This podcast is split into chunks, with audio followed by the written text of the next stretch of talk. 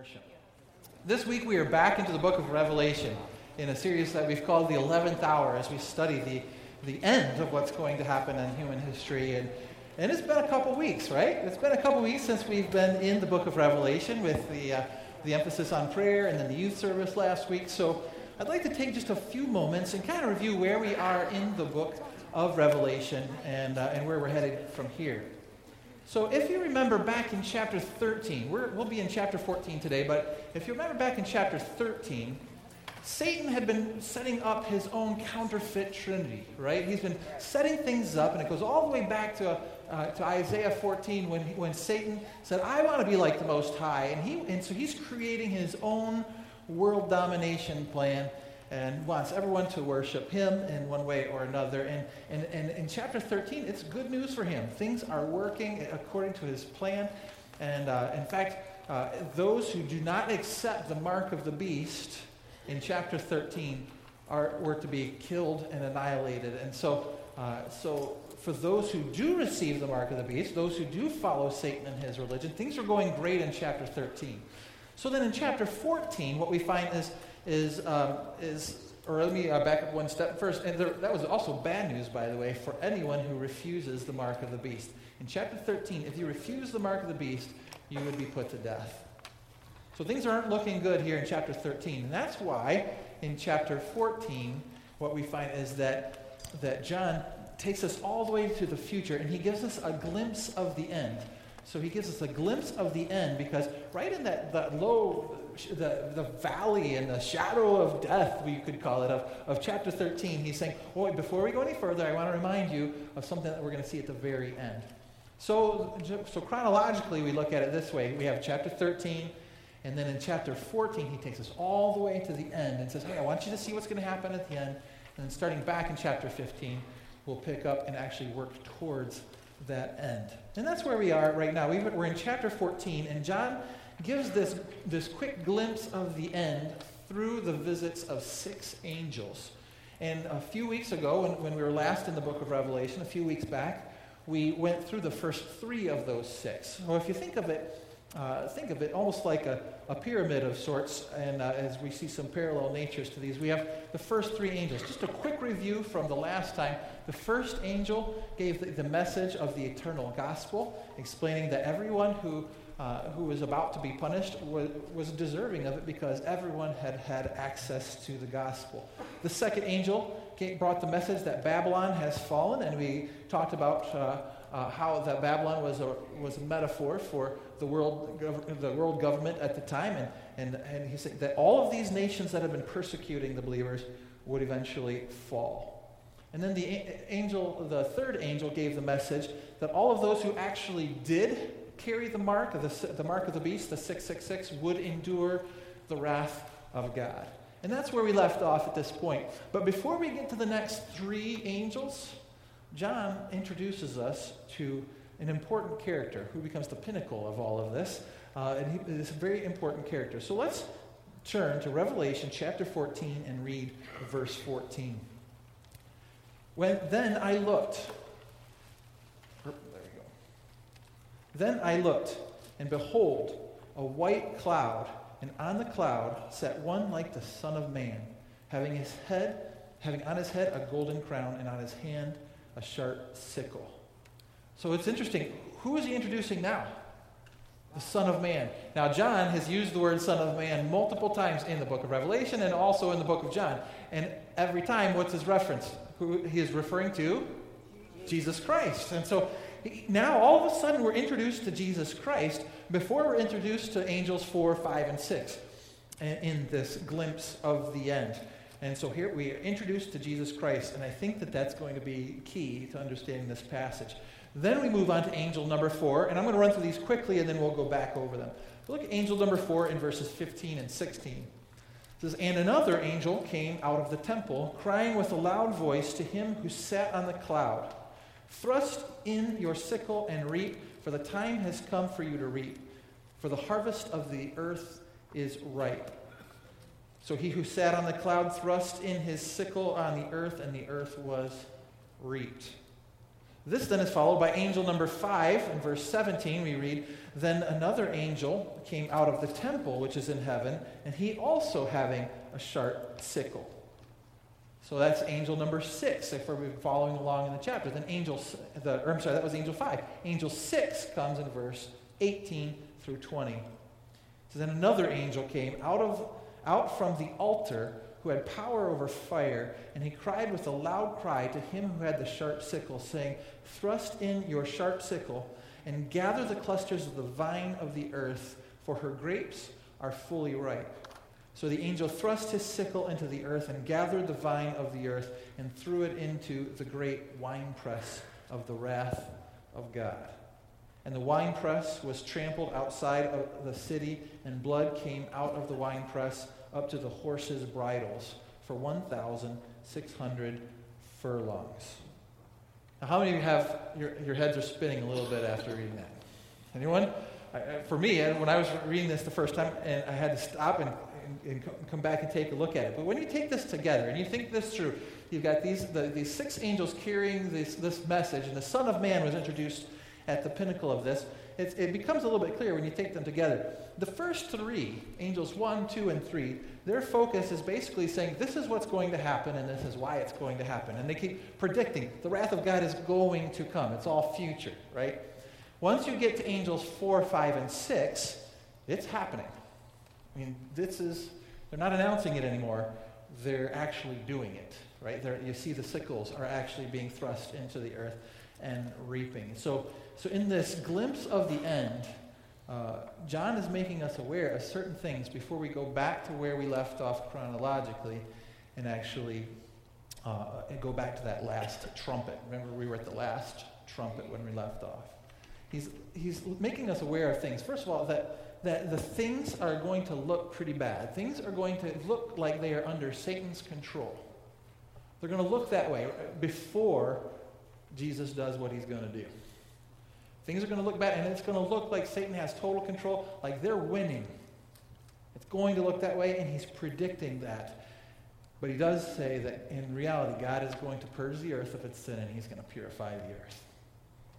Now, the way we're going to look at this then is that since today we're focusing on the last three angels, all of these have in common that they're talking about the wrath of God being poured out in its finality, right? The wrath of God being poured out in its finality on the earth. And there are three different analogies of God's wrath that we're going to look at, and uh, based on each of those. So let's walk through those a little bit slower and see if maybe our heads won't be spinning so much by the end. Maybe, uh, maybe we'll be able to grasp it a little bit better.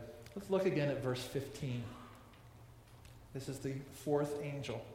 And another angel came out of the temple, crying with a loud voice to him who sat on the cloud Thrust in your sickle and reap, for the time has come for you to reap, for the harvest of the earth is ripe. Uh, the first analogy of God's wrath that we see here is that it comes from that statement the harvest of the earth is ripe. I, am going to just call it, for sake of a better term, I'm going to call it the analogy of the harvest. The analogy of the harvest. When, when, specifically, the emphasis in this seems to be on the timing, right? For the idea behind it is that the earth isn't ripe yet, and so when, it, when the earth is ripe at that moment, then it'll be ready for the harvest. The idea behind this is that God is waiting until the time is right to harvest the earth. Think about that for a moment. God is waiting for the time to be right to harvest the earth. You know, sometimes I think as human beings, especially as Christians, sometimes we hate to see injustice in the world, don't you? I hate to see it. I, I have a very strong sense of justice. I hate to see people get away with, with, with something wrong. It's just kind of in my nature. But and so there, there's that natural tendency on my part to say, all right, God, why don't you, why, why did you let this happen? Why did you let this person get away with it? Why, why, why? And, and what I have to stop and realize is that sometimes God's just waiting for the right moment. And his timing, by the way, is always better than mine. Uh, but it's better than any of yours as well. Right? God's timing is always perfect. And so, so we, we have to recognize that there are things he sees that we don't see. There are things he understands that we don't understand. There are things he, he understands that we can't understand. And his timing is always perfect. And so sometimes our agenda doesn't seem to match up with the same velocity or speed as God's agenda. And, and we have to realize that we're the ones that need to bend with that. Does that make sense? And we look at that and we recognize it's like God is waiting until the time is right. But that's what he's saying. At that point, the harvest of the earth is right. Why are things so bad in chapter 13? Well, because Satan's looking like he's winning. But God has this glorious victory in mind, and he's waiting for just the perfect moment to, to do it. Key word I would use for this, I think if, if I kind of sum up this one, this one concept, I would use one key word patience. Patience. You think uh, God is patient, and so he is patiently waiting for the perfect time. And in that sense of God's wrath being poured out on the earth, he's saying, the earth isn't ripe yet, but there's, there's going to come a day when it is ripe. I look at the earth and I think, I think it seems kind of ripe today, don't you? Like, all right, Lord, it's, I mean, we're pretty bad. And God's saying, no, it's not as bad as it's going to get yet. And, uh, and he's willing to wait. He's willing to be patient.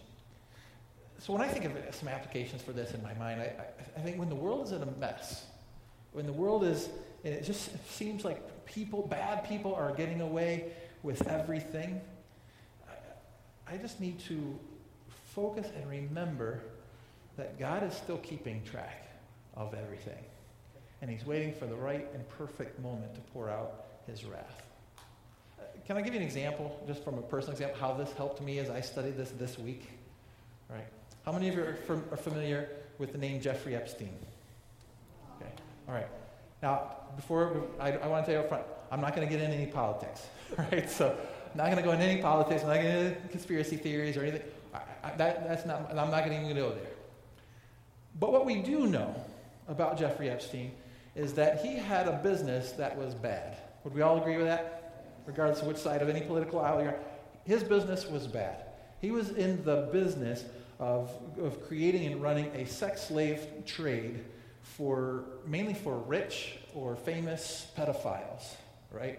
and uh, upwards to 80 women at a time, or 80 girls at a time, ranging from age 13 up, uh, and not too far up, because he, he, was focusing on young girls, and selling them out to men for horrible, disgusting things. And some time back, he was caught. You think he'd go to jail for the rest of his life, right? Somehow it doesn't happen. Somehow he gets jail time, but he only has to show up to jail at nighttime, right? He only has he, 12 hours a day. He's allowed free to go continue his business. Something ain't right. Right? Regardless of which side, you know.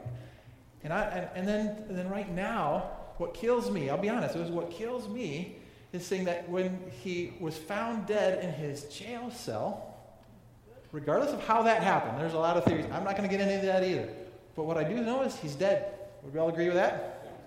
What that also means is that all these people that he knew of that were co conspirators are likely to walk. You know what that did to me with my strong sense of justice this week? It actually created a little bit of bitterness. Just being honest. It created some bitterness. Like, how can someone who can do all of this to these young girls get away with it? And then I study Revelation chapter 14. And I'm reminded, he didn't get away with anything. In fact, right now, he's just beginning to understand what his eternity is going to look like. Right? Right. Same with every co conspirator. I hope that our government catches them. I hope that, that, that our government can do their job. And I, I would love to have faith in, in, in my government to in, that, restored so that they could do their job and actually bring them to justice. But you know what? I don't have to have that. I don't have to have that because I know that in the end, we have a God who's going to judge everybody for everything. And that actually brings some comfort to me. And it brings some level of understanding and, and, it, and, it, and it, it helps me to root out bitterness. Because I'll tell you what, bitterness is never a good idea. Right? Bitterness is never a good idea. And so for me, this even this week, I found that as an application for me to say, you know what? Uh, no one's getting away with anything. God is waiting until the earth is ripe for harvest. But he will harvest it. It's going to happen. Verse 17. the fifth angel. We read this. Then another angel came out of the temple which is in heaven, he also having a sharp sickle. This is a very short verse, doesn't say a whole lot about the angel, right? It doesn't, doesn't give us a lot of detail. In fact, it's, it's really similar to the idea of, of the harvest. The difference is in the, with the fourth angel, the emphasis seems to be on the timing. It talks about when the earth is ripe and, and the time has come, it says. Here, the emphasis just seems to be on the idea of the sickle, the sharpness of the sickle. So I'm going to call this the analogy of, of reaping. What is a sickle used for? It's used to cut down, right? The idea, it's, it's, it's, it's a sickle, it's sharp. You cut down like wheat or something like that. You, you, you cut it down and you harvest it. You, you reap the, the harvest that way. Um, the idea, I think, in this context, in the sharpness of, of it in context, is that God is going to come from his temple to cut, uh, to cut down the forces of evil in this world. He's going to cut them down. Key word is, in this case, I would use the word purge. This idea of he's going to purge, he's going to cut down the evil forces in this world. That's a scary thought when you think about it. But look at the sixth angel verse 18 through 20. And another angel came out of the altar who had power over fire. And he cried with a loud cry to him who had the sharp sickle, saying, Thrust in your sharp sickle and gather the clusters of the vine of the earth, for her grapes are fully ripe. You kind of see all of those ideas built into that verse. Verse 19. So the angel thrust his sickle into the earth and gathered the vine of the earth and threw it into the great winepress of the wrath of God and the winepress was trampled outside the city, and blood came out of the winepress up to the horses' bridles for 1,600 furlongs. Uh, this third one I here, I, I would call this the analogy of the winepress. The analogy of the winepress. In the days that this was written, there were typically two different kinds of wine presses. So I just want to kind of show you what a wine press looks like. Um, this, this is an example of one. And basically, you have a large, a large hole there, and you've got a smaller hole in the middle. And the idea is you would put a large stone inside there that's kind of like a cylinder, but one side, the circumference is smaller than the other side. So when you push it forward, it would roll into a perfect circle. Does that make sense? So you could put a stick inside that, and you could get an animal or strong people to walk around that. And that heavy stone would roll over the grapes that you would put inside there, and then it would smash them. And they would just, you, can, you get that picture of this heavy stone smashing these grapes and then just exploding. And then where does the juice go? It would go down into that hole that is kept in, in the middle. Um, the second type of wine press, the grosser type of wine press, in, in, my opinion, is it looks more like this, right? Where people would actually they would have some kind of bars that they can they can kind of hold on to, and um, they would uh, oftentimes, and then they would just put the uh, the grapes into the wine press, and then you would walk around on them, and you would you would stomp on them, right? And you stomp on the the grapes, and there they would usually have a trough that would come out, some kind of trough that would leave. Um, you can't see it in the picture here, but a trough that would leave that, and from there they would collect the wine from there. What, when you look at both of these concepts of wine presses, the one thing that they have in common is the idea of being squashed, right? Just squashed down, and you can picture like these grapes just bursting, right? And the insides of the grapes just bursting out. And, uh, and that's the analogy of God's wrath. At the, we, we've entered the PG 13 zone a little bit today, right? But that's all right because this is, this is an important thing to understand. We see that this idea of this crushing followed by a flow of, of grape juice in this. A couple things I find interesting too, if you look back at verse 20, it says the winepress was trampled outside the city. So, some, so this is going to happen somewhere close to Jerusalem.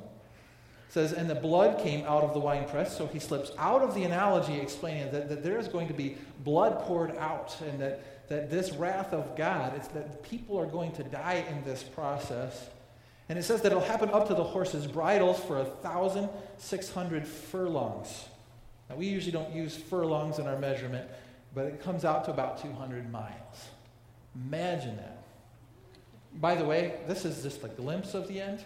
When we actually get to the, the, the, the, story from the book of Revelation and we get there, we'll find out what this battle is called. Uh, anyone have a clue what it's called? The Battle of? Right. And so we'll get there and we'll and we'll see we'll see that in more detail then. But for now, uh, this is the prediction. This is the, the glimpse of that of that moment. The idea bet- behind the wine press is that the wrath of God will be violent, but it is necessary to produce something good. That's what happens with the wine press is that there's this crushing of the grapes, but that is necessary to produce something good. And I think that's what we're getting at in this text here as well. See, in order to make the wine, you have to smash some grapes, right? In order to purify the world, you're going to have to purge the evil from the world. And that's what we find taking place in the end. I, if I had one key word for this as well, I would use the word purify. The idea is that God will pour out his wrath against the forces of evil, but this is a necessary in order to purify the earth. See, what we're getting to, and I don't want to go there too far yet, but what we're getting to is a point where, where there's a new heaven and a new earth, right? New creation. But this time without the problem of sin.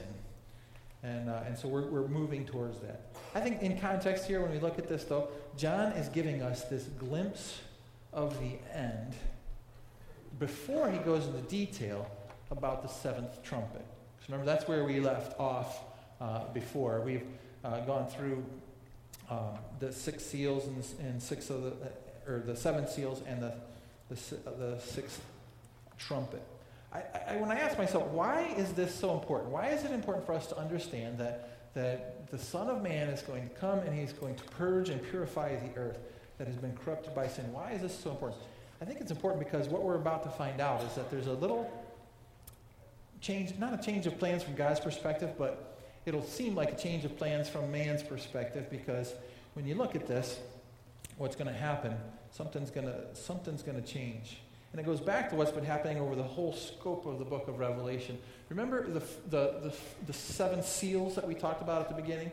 Seven seals of God wrath. The idea was that there's this one big scroll, and every seal that was taken off was God slowly revealing his wrath against the earth. And we went through seals one, two, three, four, five, and six.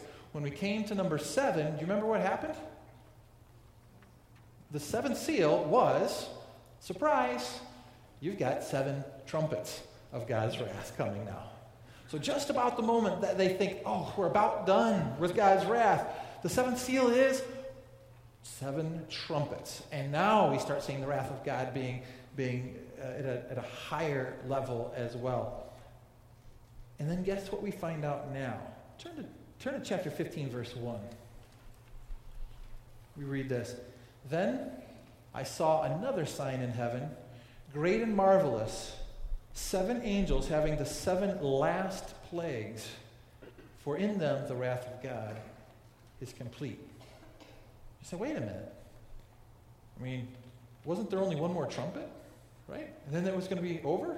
What's this about seven plagues? Look at verse 2. Uh, yeah, so, the, so what's going on with this seventh trumpet is the idea. Look at verse 2. We read this And I saw something like a sea of glass mingled with fire. Let me just pause there for a moment. Where have we seen that before? Is it on heaven or on earth? It's in heaven, right? And I saw something like a sea of glass mingled with fire.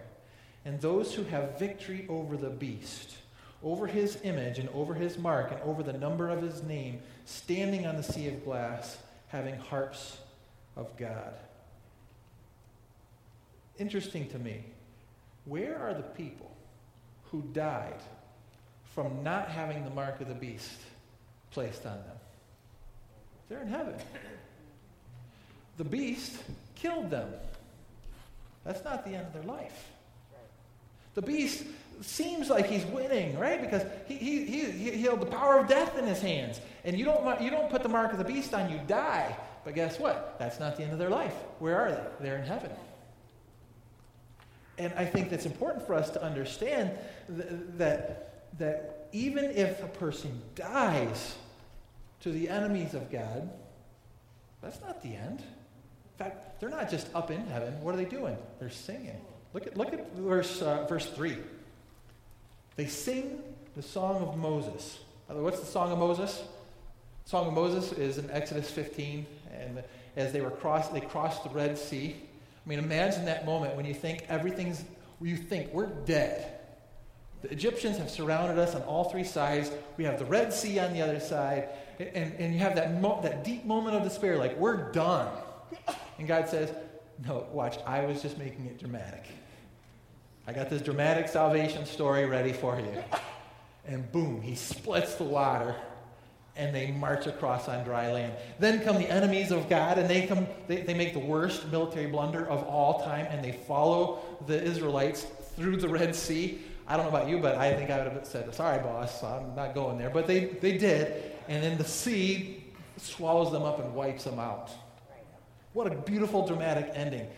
The, these people who have been at that point, they've been at that point where it's that low of the lower, where they're being killed for their faith, they will stand up there someday, and when God is doing what He does, and He's having this dramatic moment of rescue, and what are they doing? Say, oh yeah, this is just like this is just like in the days of Moses, and they start singing the song of Moses, right? They, not only that, there's a new song that's not mentioned anywhere else. It says they sing the song of Moses, the servant of God, and the song of the Lamb. So it'll break them out into a new song sing, saying, Great and marvelous are your works, Lord God Almighty. Just and true are your ways, O King of the saints. Who shall not fear you, O Lord, and glorify your name? For you alone are holy. For all nations shall come and worship before you, for your judgments have been manifested. That's what I look forward to. Amen. I mean, all the nations of the earth can, can spit on the name of, of God right now, but there's going to come a day when all the tables will be turned the world will be purged of its evil, and every nation is going to worship God. Isn't that awesome? And we've got this glimpse of the end. We've, and we've got this glimpse. We understand it. In the end, those who have victory over the beast, though they may have been physically killed by the beast, they will see their blood avenged and they will see God in all of his glory. What a beautiful thing. But in order for that to happen, look at, look at verse 5. After these things I looked, and behold, the temple of the tabernacle of the testimony in heaven was opened. And out of the temple came the seven angels having the seven plagues, clothed in pure bright linen, and having their chests girded with golden bands. Then one of the four living creatures gave to the seven angels seven golden bowls full of the wrath of God, who lives forever and ever. The temple was filled with smoke from the glory of God and from his power, and no one was able to enter the temple till the seven plagues of the seven angels were completed. They were completed. What's going on here? What we're finding is six seals were bad, but the seventh seal multiplied it by seven. The seven trumpets, the first six were bad. You know what the seventh trumpet is? That there's now going to be seven bowls of God's wrath.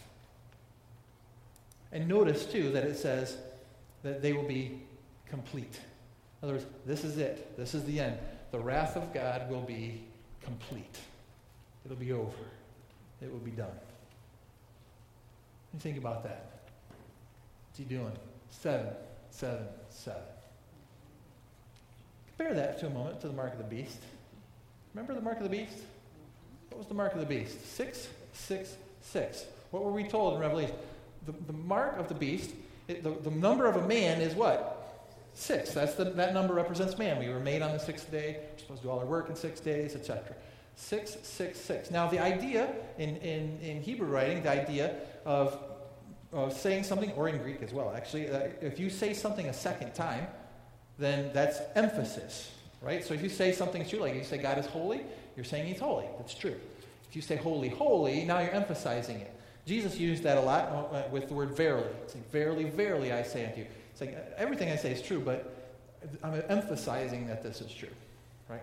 When you have something written in triplicate, like we see, or like we sang today, holy, holy, holy, What does that mean? That means the holiest. It's the superlative, right? It's the, it, you're saying it's the holiest. And so the mark of the beast, by having the number of man, the number of man, and the number of man, that's 666, it's the superlative of man. The idea is we don't need God. Look what we can do. We're man. We can create our own world. We can create our own trinity. We can create our own religion. We can create our, Uh, look what man can do. And the world in general is going to say, let's follow that and let's do that because that's what we want. By the way, this happened already at the Tower of Babel, right?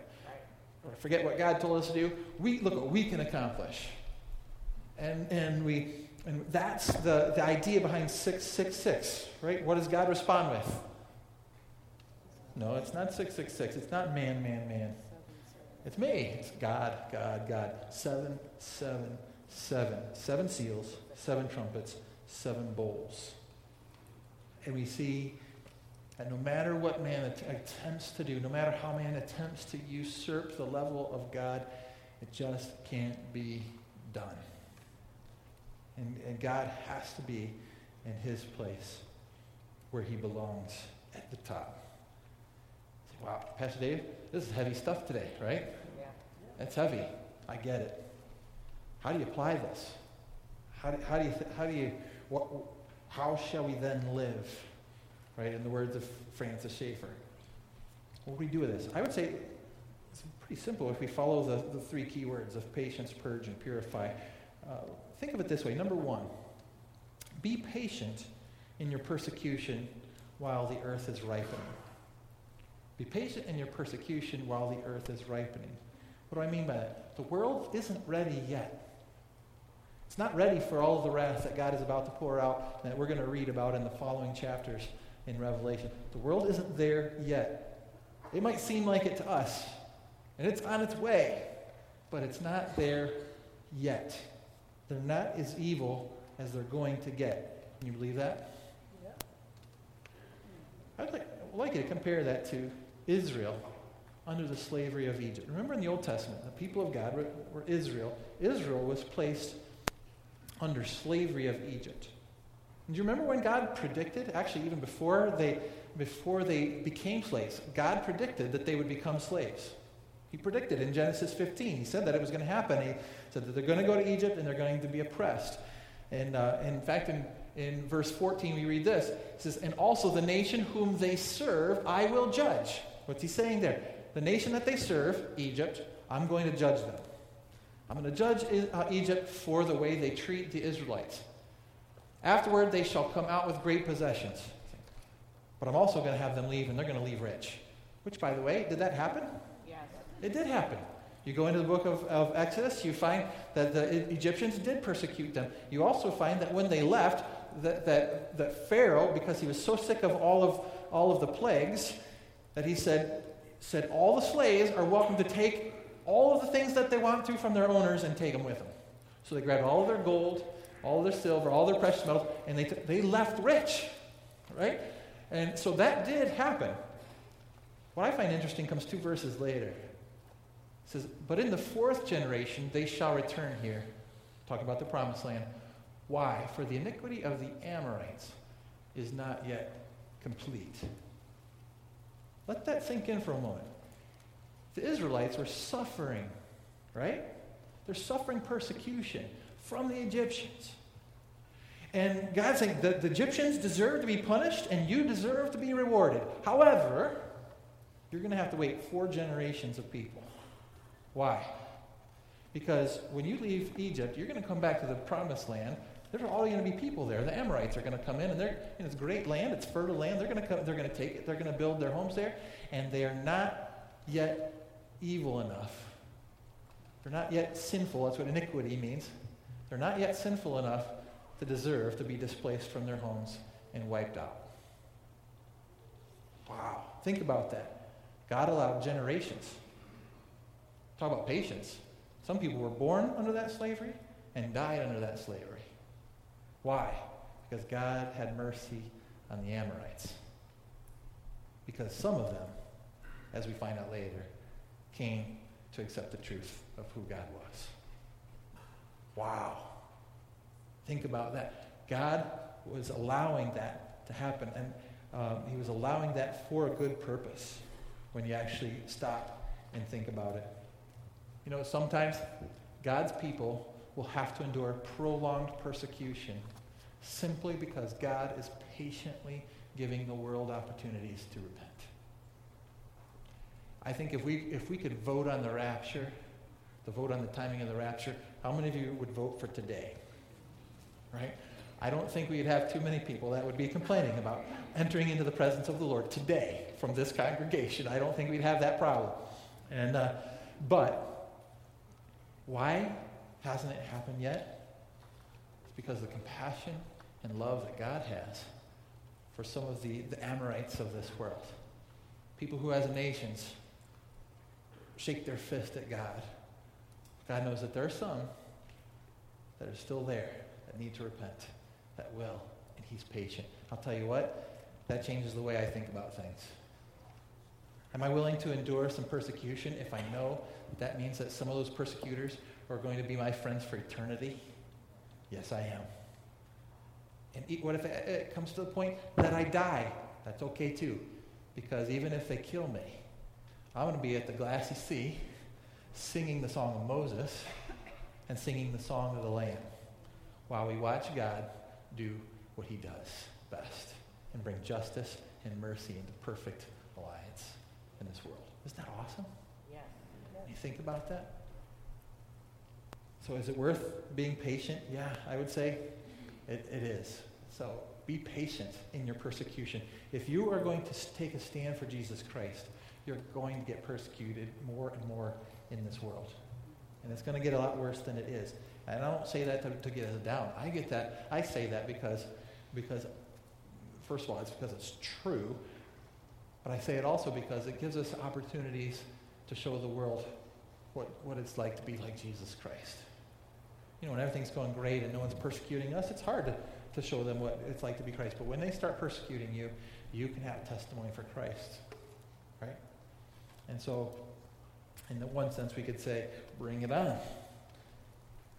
Because we're willing to be patient. Because our God is patient.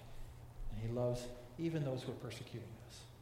Uh, the second thing, uh, second application I would say is to know that God will purge the evil from this world. So the other thing I think that brings us comfort is the realization that for those who don't repent, those who do persecute, they are not getting away with anything.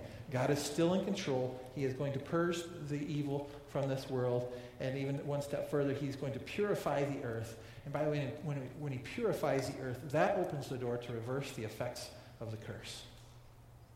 He can reverse the effects of the curse. What did sin do to this world? We just, uh, in servant leaders last Sunday, we talked about this. We talked about all, of, all the problems that sin brought into the world. And, and we looked through all. Death is one of them, right? Uh, and we, we find that, that sin is what destroys everything in this world. And yet, when the earth is purified, that opens the door to reverse the effects of the curse. Amen.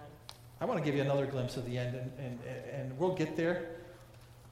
But look at chapter 21 verse, verses 1 through 4. And I say this, we'll just close with this, just to kind of get a little glimpse of this. We won't study it out yet, because we'll study it out when we get there. But this is a necessary thing that has to happen in order to get to Revelation 21, where we read, Now I saw a new heaven and a new earth. For the first heaven and the, and the first earth had passed away. Also, there was no more sea. Then I, John, saw the holy city, New Jerusalem, coming down out of the heaven from God, prepared as a bride adorned for her husband. And I heard a loud voice from heaven saying, Behold, the tabernacle of God is with men, and he will dwell with them, and they shall be his people. God himself will be with them and be their God. And God will wipe away every tear from their eyes. There shall be no more death, no sorrow, no crying there shall be no more pain, for the former things have passed away. Amen. What's God in the business of doing? He's purging and, and purifying the world of evil so that we can get back to this. This is what we had in the Garden of Eden. And because mankind thought he could usurp the role of God, that ruined everything. But at this time, we will have seen what happens. We will have seen the consequences of sin. We will get the big picture, and we will, we will fall on our knees. And what are we going to do? We're going to worship. We're going to sing the song of Moses. We're going to sing the song of the Lamb. And we're going to sing together and say, wow, God is God. I'm not. In the moment that we do that, that changes everything. And we'll be able to enjoy, we'll, we'll enjoy work, believe it or not. We'll enjoy every job that God gives to. We'll enjoy everything. Why? Because sin won't be there. There'll be no, no sin, no sorrow, no pain, no death. Right? Just yesterday, I had to stand here as, as, as those who, were, who were, were in this room as we said goodbye to one of our members of, of, of this church, Ruth Ann Tyler. Dramatic effect. I sure planned that one, didn't I? But you know, here's the thing. We, we, we said goodbye. It's really a see you later. Oh, yeah, I'll miss seeing her right back there. I'll miss how every, every Sunday she would come up to me and say, Pastor, if you don't have a message ready, I, I've got one ready. I'll preach for you. she had a great, I'll miss her sense of humor, right? But I'll see her again. And that's why I was able to offer some, some hope to the families that were there. Because all of these effects of the curse that cause so much pain and sorrow in our lives, and you, you, you know that some of you are going through that right now as you you recently lost loved ones, or some of you have loved ones who, who could be nearing the, their, their, the finality of their time on earth. And it's painful, but there's hope. Jesus is in the process of purifying the earth so that he can undo the, the effects of the curse, and that we can one day stand together in a sinless environment where God is in his rightful place, and we worship him together, and we get along, and there's no pain, sorrow, or death. I look forward to that day. Bow our heads for just a moment. I just want to ask you if there's anyone in here who would say, Pastor Dave, I'm not sure that I'm ready for that day. I am not certain that I've accepted Jesus Christ to be my Lord and Savior. If that's, if that's you today, would you just simply raise your hand? No one's really looking around. It's just, just between you and God and me. So I would invite you to come and talk to me right after the service. I would love to sit down with you and share from God's Word how you can know for sure that you have eternal life. You can know for sure that you'll be of the 777, not of the 666. I would also ask if there's anyone here today who would say, you know what, Pastor Dave, I, I'm a believer. I'm a Christian. I'm already a son of God. I know that beyond a shadow of a doubt. But I've struggled with some of that bitterness. I've struggled with seeing the world get away with things. And, and I'm willing to make that commitment today to be patient in the suffering that God allows me to go through, knowing that He has a plan, and His plan is ultimately for good. Would you just be willing to raise your hand and say, Pastor, Dave, that's my decision today? Awesome. I see hands up all Just willing to suffer the biblical way, humbly, not with bitterness. Just say, Lord, I'll be, I'll be patient, and I will love my enemies as much as you love them. Awesome. If you do that, you'll have an impact in this world. Let's pray. Heavenly Father, again, I thank you for your word. I thank you even for the parts that sometimes scare us. But Lord, it's such a comforting thought to realize that while all of that is going on, all of the of, of, of your wrath is being poured out on mankind, we'll be singing together with the martyrs, singing praises to your name. Lord, I pray that we would do that right now, that we would be those who would sing praises to your name even in persecution understanding the end from the beginning. And I pray this in Christ's name.